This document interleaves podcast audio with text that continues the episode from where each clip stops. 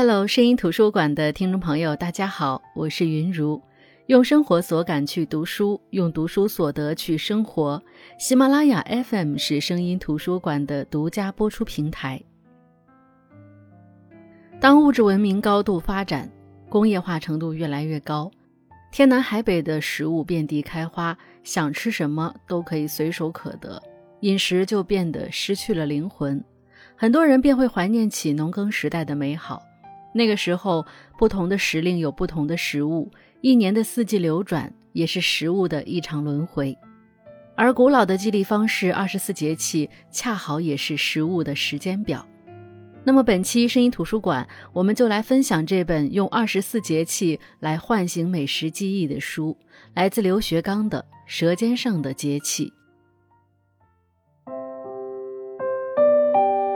这本书以时序呈现二十四节气的美味，以中国味道引领读者感悟悠久的饮食文化，以饮食智慧倡导一种健康快乐的生活方式。书中有节气习俗，记录着活灵活现的民族审美，也有实用菜单，可以寻访美味烹饪佳肴，还有古诗故事，有着极耐咀嚼的岁月的芳香，更有大地上的绿叶红果，构筑这属于我们的情感坐标。在这本书里，你会看到大诗人杜甫是一个忠于节气的信徒，即使漂泊异乡，遇到立春这样的节气呢，仍旧不忘用生菜的鲜嫩来唤醒自己的味觉。他说：“盘出高门行玉白，菜传纤手送青丝。”意思是盛满细生菜的白玉盘，犹如探出皇宫大殿的一枝梨花，在民间的大街上次第开放。那些拖着春盘的美女，个个面若桃花，手如嫩藕。当然，在这本书里，我们会看到整个春天的时令菜都是草木的嫩芽，比如雨水节气吃的荠菜、韭菜芽、豌豆尖，当然还有雨如春笋般冒出来的春笋，比如惊蛰节气的韭菜、春分节气的菠菜、谷雨节气的香椿。关于这些春天鲜嫩菜蔬的民间烹饪方式，以及这些食物背后的故事，在这本书里，作者也一一为我们介绍。而到了夏天，则是水果的天下，比如立夏前后，樱桃熟了。就像我每年只要五一长假回到我的故乡，家里的亲戚必定会组织一大家人去郑州的樱桃沟摘樱桃。那到了芒种季节，桑树就挂满了一嘟噜一嘟噜的桑葚，甜里含酸，酸中藏甜，那感觉就像把樱桃、草莓、葡萄都含在嘴里。而到了夏至，则是西红柿的一场狂欢。当然，西红柿我们都知道，除了直接吃，也可以做西红柿炒鸡蛋、西红柿鸡蛋汤、凉拌西红柿。作者说，西红柿很像节庆的红灯笼，又像围桌而坐的一家人，红红火火，团团圆圆。确实，中国人讲求的一个果腹。那什么是果腹呢？就是把劳动所得的果实放到肚子里，这样心里才踏实。当然，到了大暑节气，像我们很多人很爱吃的桃子、西瓜，就成了当令水果。当令蔬果有阳光的味道，也有泥土的气息，更有成熟季的独特风味。就像孔老夫子所说的，不时不食，饮食当节当令，得其本位，又宜性健身，这才是中国饮食文化的精髓。人们追逐最时鲜、最当令的食物，这是一种饮食智慧，也是一种享受生活的方式。在细嚼慢咽中，我们来感受节气、劳动和丰收的关系，领受大地对劳动者的持续眷爱。当然，这些饮食习惯除了天赐，更多的是民间千百年来古老文化的加持和老百姓们智慧的结晶。那每一代人也有属于每一代人的节气美食记忆，就像作者在自序里写道，他说：“我对节气的兴趣始于儿时的吃食。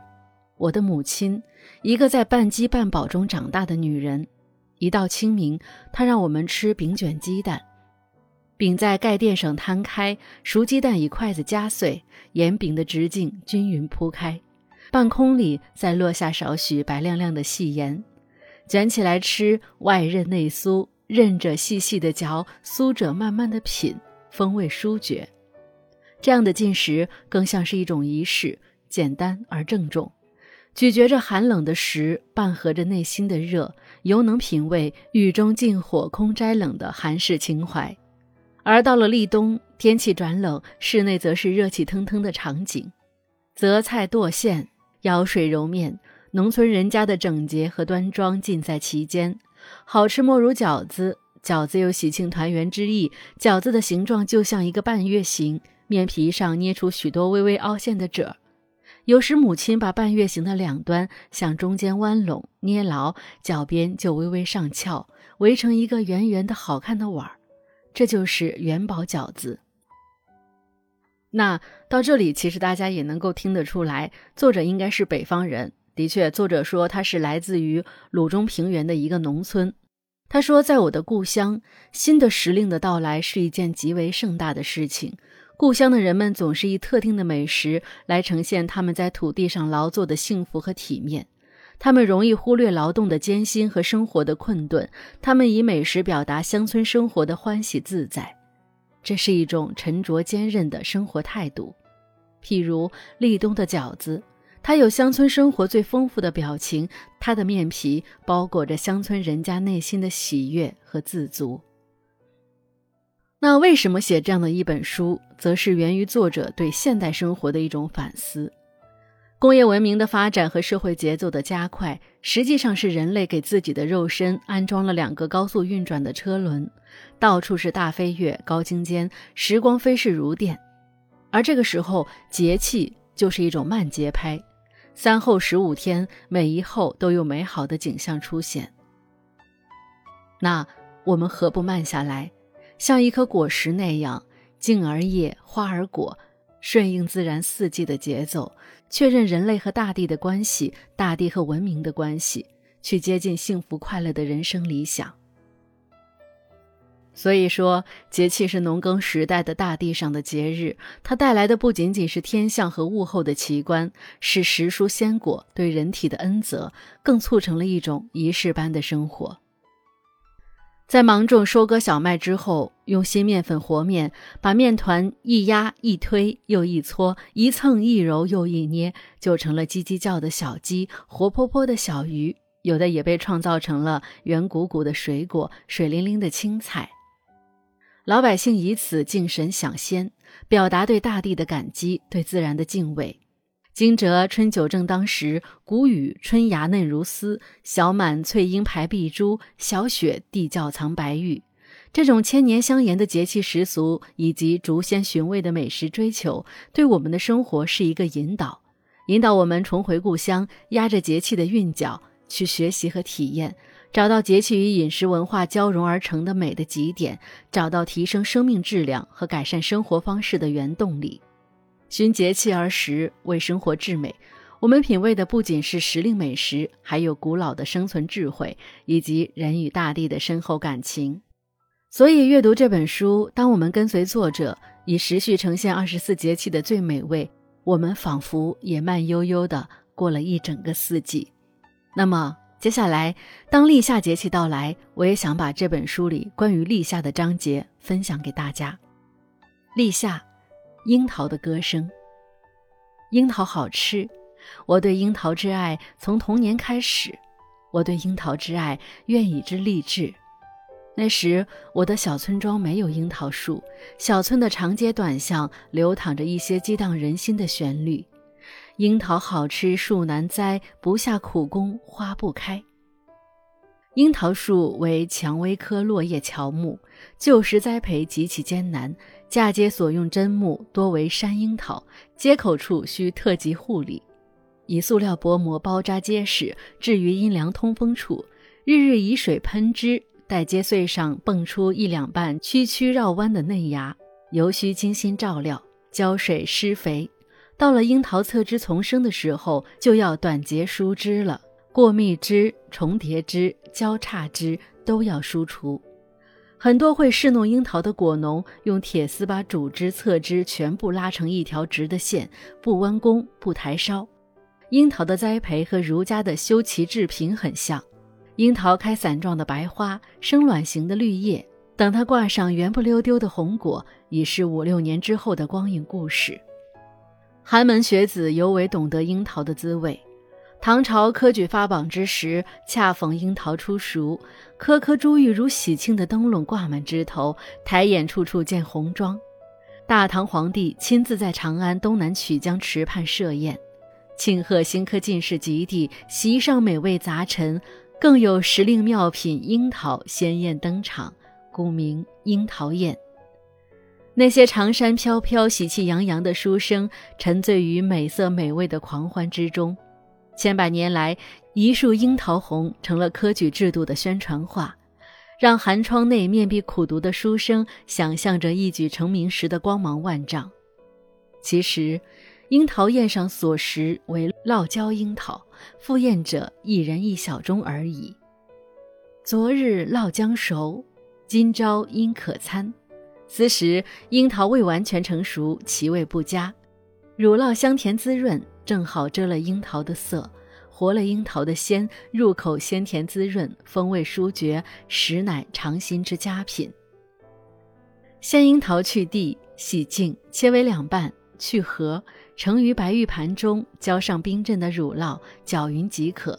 乳酪雪白飘渺如雾，轻拢似纱，樱桃丰盈鲜红，宛若女子小而红润的樱唇，叫人浮想联翩。相扶乳酪玻璃碗，年年醉里尝新冠。辛弃疾的这首《菩萨蛮·座上赋樱桃》就说到，以小银勺舀之，搁在舌尖上，只觉得一股爽甜旋即向舌床蔓延，整个人都成了一个蜜罐。今年立夏时节，我们一群文人去了一个山区小镇，赶赴一场樱桃的盛宴。这个小镇人称樱桃之乡，山乡绿色汹涌，苍翠层叠，颗颗红珠浮耀于绿浪之间，甚是绚丽鲜艳。赤玉妆迎衬，红珠摘满筐。路边有很多果农在卖新摘的樱桃，那些如珠似火的樱桃用柳条框成了，红艳艳亮晶晶的，犹如大地的神灯，被太阳的火把点亮了。树上的樱桃别有一番风姿，樱桃在绿叶的遮掩下若隐若现，仿佛邻家女孩用绿罗扇遮了她粉红的俏脸，那种羞涩尤为迷人。当然，古人喜用水果形容女子的美，譬如杏眼、桃腮、樱唇，叫人嘴馋得很。拈一颗细细端详，果园色媚，玲珑剔透，塞入口中，果肉细腻柔软，轻扣牙齿，吐出果核，双唇一抿，满嘴清爽甘甜。难怪白居易与友人同食樱桃之后大发感慨：肉咸卢橘厚，皮笑荔枝村，琼叶酸甜足，金丸大小云。樱桃园里集聚了好几个品种，有红灯、黄蜜、龙冠。果园的男主人给我们送来了几根绑有铁钩的长竹竿，说高处的樱桃甜，他的婆娘则拎了几个提篮，叮嘱我们别碰落了樱桃叶，明年还会长出大红灯的。采摘樱桃时，我们十分的小心谨慎，生怕碰落了其他的玛瑙，毕恭毕敬地伸出灵活的右手。接近红果时，拇指和食指郑重地靠拢，捏住纤细的樱桃蒂，轻轻地掐断，千片碧疣里的一颗红珠才成为手心里的宝。那是一个让人陶醉的下午，大地像澄澈的天空那样变得辽阔无边，绿意无限。那万绿丛中的点点红，犹如醒目的标点，把天和地连缀成一部恢宏的长篇。又如一些响亮的音符，在枝柯的音阶上歌着夏天，唱着年华。风过处，风流妙舞，樱桃清唱，依约助行云。那些色艳微干的樱桃，不就是夏天的小美女吗？嗓音清澈甜美，圆润清亮，歌声过处，夏天旺盛生长。白果第一枝红在立夏时节，这是一件多么意味深长的事情。这就是这本书《舌尖上的二十四节气》中对于立夏节气的当令美食樱桃的描写。这本书可以说是紧扣二十四节气，纵取亘古，横截现实，结合每一个节气、每一个时令最新鲜、最当季的稻麦蔬果，以唯美的古诗词为调料，给我们送上了一道道沁人心脾、诱惑味蕾的美味佳肴。可以说，这是一场独特的节气时旅，也是一次农耕文明的盛宴，是味蕾的丰富，更是文化的丰富。吃的是美食，品的却是习俗文化。那如果你也有此种雅趣，不妨按照这本书的节气美食来规划时令饮食，体会融入了世间百态的美食以及古老的生活智慧。好的，我是云如，声音图书馆，我们下期再见。